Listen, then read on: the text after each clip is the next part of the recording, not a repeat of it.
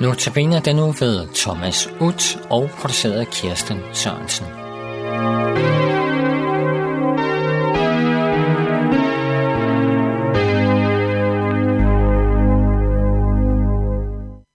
Og se, jeg sender det, min far har lovet jer.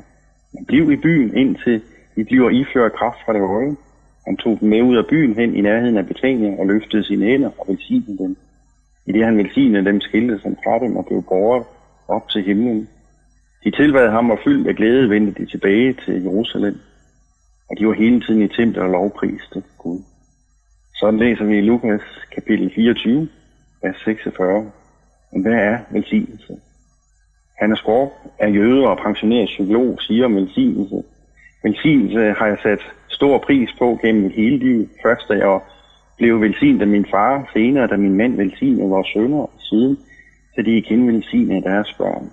Og hun fortsætter, jeg føler, hvorledes generationer knyttes til hinanden slægte, der følger slægt, og med disse få ord angives mål og retning for vores livsførelse. Sådan siger Hanna Skråb om den agnitiske velsignelse. Hvad er velsignelse? Præsterne strøger om sig med den til dåb og konfirmation og bryllup og begravelse med gudstjeneste til ungdomsgudstjeneste. Får de unge velsignelser via sms. Hvad er velsignelse egentlig? Salm 94 fortæller os, at det er en velsignelse at blive i rettesat af Herren, for man lærer at adlyde hans lov. Man slipper nu for en masse problemer, og han overvinder alle ens fjender. Når præsten siger eller lyser velsignelsen i kirken, sker det på Guds vegne.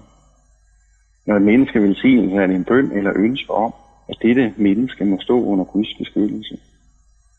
Velsignelse i Gamle Testamente ses, mange, ses der mange eksempler på. De første findes allerede i skabelsesberetningen, hvor mennesket får en særlig velsignelse, fordi de ikke bare skal være frugtbare og få en masse børn, men også herske over dyrene. Gud velsignede dem og sagde til dem, blev frugtbare og talrige og opfylde jorden op, underlæg jer den, læser vi i 1. Mosebog. I det gamle testament, der udvælger Guds Israels folk det er nogle patriarker eller stamfar. Og selvom Abraham er gammel og ikke kan få børn, fortæller Gud ham, jeg vil føre dig til, gøre dig til stor folk og velsigne dig. Velsignelse er en slags virkelighed, som ikke bare lige holder op med at virke. I historien om Abrahams børnebørn, Jakob og Esau, kan blinde, den blinde far Isak ikke ophæve sin velsignelse af sin ældste søn, da det går op for ham, at han er blevet narret til at velsigne den forkerte. Velsignelsen er kraften, der bevirker, at menneskets liv lykkes. Og så er det underordnet, om man som Jakob har snydt sig til en velsignelse eller fået på ærlig vis. Velsignelse siges. Det træder kraft og bliver virkelighed. En velsignelse står i modsætning til forbandelse. Målet bliver mørkt i en forbandelse. Israels folk er udvalgt af Gud i gamle testamente, fordi de efterkommer af Abraham, og dette folk skal være til velsignelse, og ikke til forbandelse, men de får et valg. Vil I vælge velsignelsen eller forbindelsen. Og for os lytter, så er det ikke særlig svært at vælge. Folk kan enten vælge at holde Guds bud eller bryde pakten. Et liv uden eller med Gud. Vi vil naturligvis vælge natur og med velsignelsen. I det nye testamente er der en vigtig faktor. Velsignelse i det nye testamente kommer til at handle om frelsesvirkelighed, der er nært forestående, når Guds rige kommer. Og Guds rige kommer. Når Jesus for eksempel velsigner de brød, han mætter tusinder af mennesker med, eller han spiser den sidste aften med disciplene, kan det ses som en foruddelelse på den mæthed og fylde, som bliver en realitet i Guds rige. Og Jesus velsigner de små børn og siger, at Guds rige er deres, og det er en velsignelse, som giver frelse og plads i Guds rige. Velsignelsen i folkekirken, Herren velsign dig og bevare dig. Herren lader sit ansigt lyse over dig og være der nådig.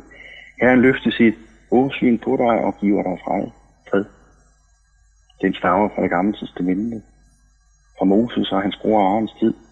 Denne velsignelse afslutter som regel højmessen, og har gjort det siden 1500-tallet, ligesom den også lyder som noget af det sidste ved alle kirkelige handlinger, som dåb og bryllup og bisættelse begravelse.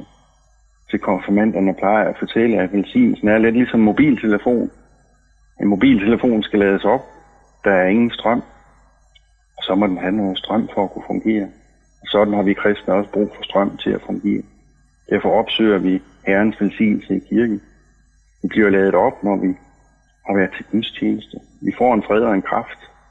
Mærk det selv, når jeg siger til dig, og Gud velsigne dig.